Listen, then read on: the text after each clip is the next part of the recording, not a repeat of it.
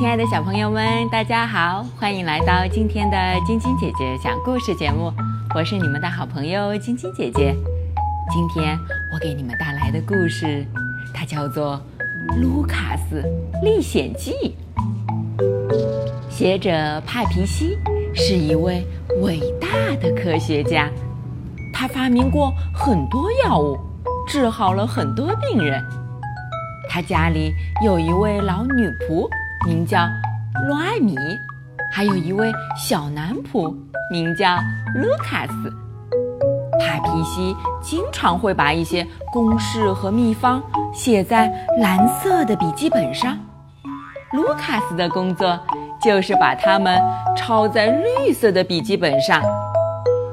卢卡斯好奇心非常强，他问帕皮西：“为什么家里那个壁橱的门总是紧紧地关闭着？”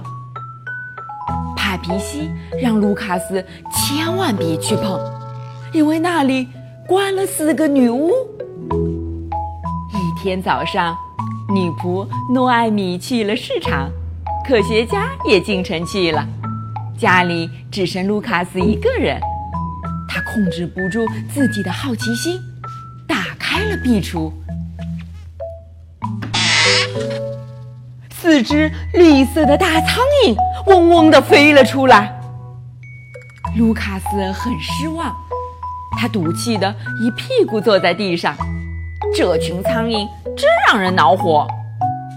它们围着那些蓝色和绿色的笔记本不停地飞来飞去。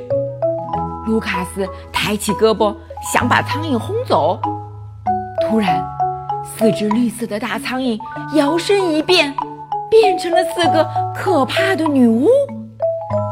女巫们大叫。我们需要你的主人写在笔记上的那些秘密。只要让我们知道那些秘密，我们就会成为整个世界的女王。所以，别打扰我们干活。女巫们把卢卡斯当作陀螺，使劲地转起来，还把它变得像一个萝卜头那么小。最后。他们把卢卡斯一把推进了壁橱，女巫们关上壁橱的大门，上了锁，然后他们重新变成大苍蝇，这样他们去搜寻笔记本上的秘密时就不容易被发现了。这时，帕皮西回家了，他到处寻找卢卡斯，但都没有找到他。这时，在壁橱里。卢卡斯正在手脚并用，使劲地捶打着大门，但是根本发不出多大的响声。卢卡斯绝望了。突然，在壁橱的尽头，他发现了一个小洞。他仔细地看了看，发现洞口还透出一点光。于是他决定走过去看看。卢卡斯勇敢地向前走，边走边自言自语：“这条路应该会通向某个地方。”洞里很黑，那点儿光在前面很远的地方。卢卡斯继续向前走，他终于走出黑暗了。这里原来是厨房呀！突然，刮起一阵风。卢卡斯眼前又是一片黑暗，他被蒙在诺艾米的衬裙下面了。卢卡斯的肚子很饿，他捡了很多的面包屑，还找到了两个青苹果大吃起来。实际上，这只是诺艾米剥的小豌豆。诺艾米一边剥豆子一边哭：“可怜的卢卡斯。”他失踪了。卢卡斯想，一定要通知科学家，当心那些苍蝇女巫。他走出厨房，跳上比他高很多的楼梯。对于他微小的身躯来说，这条通向书房的路实在是太长了。终于，他爬到了帕皮西的脚边，而这位科学家差点把他踩在自己的大皮鞋下。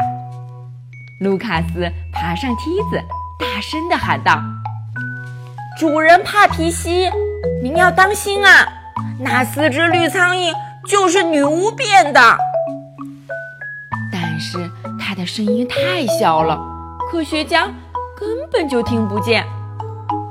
于是卢卡斯就在他的腿肚上咬了几口，科学家感到一点儿痒，他挠了挠腿，结果卢卡斯一下子就被抛了出去，落在一张很大的蜘蛛网上。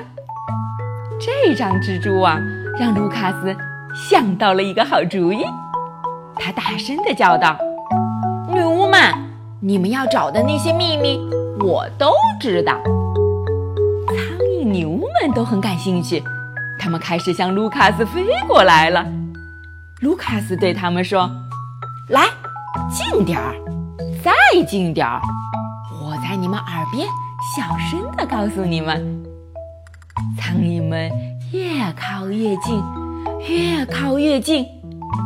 然后都被粘在蜘蛛网上了，变成了蜘蛛的晚餐。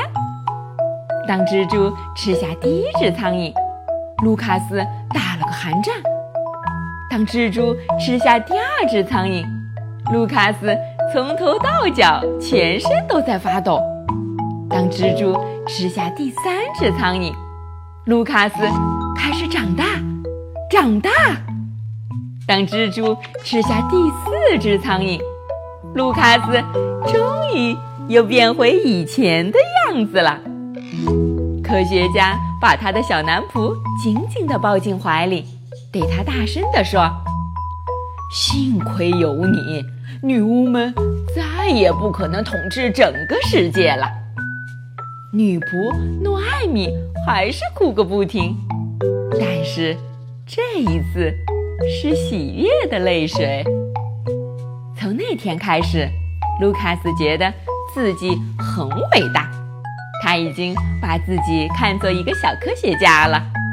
现在他在绿色笔记本上抄写的时候，会经常对自己说：“照这样做，我就能制作出各种药物，能治好所有人的病了。”好了，小朋友们，今天的故事就讲到这儿了。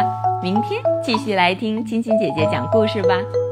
喜欢晶晶姐姐讲故事节目的朋友们，可以关注微信公众号“飞视频”，收看我们为爸比和小朋友们精心准备的《爸爸来了》系列亲子节目。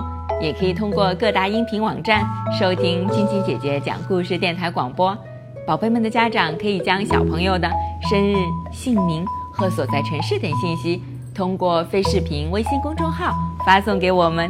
我们会在宝贝生日当天送上我们的生日祝福哦，小朋友们，祝你们做个好梦，晚安。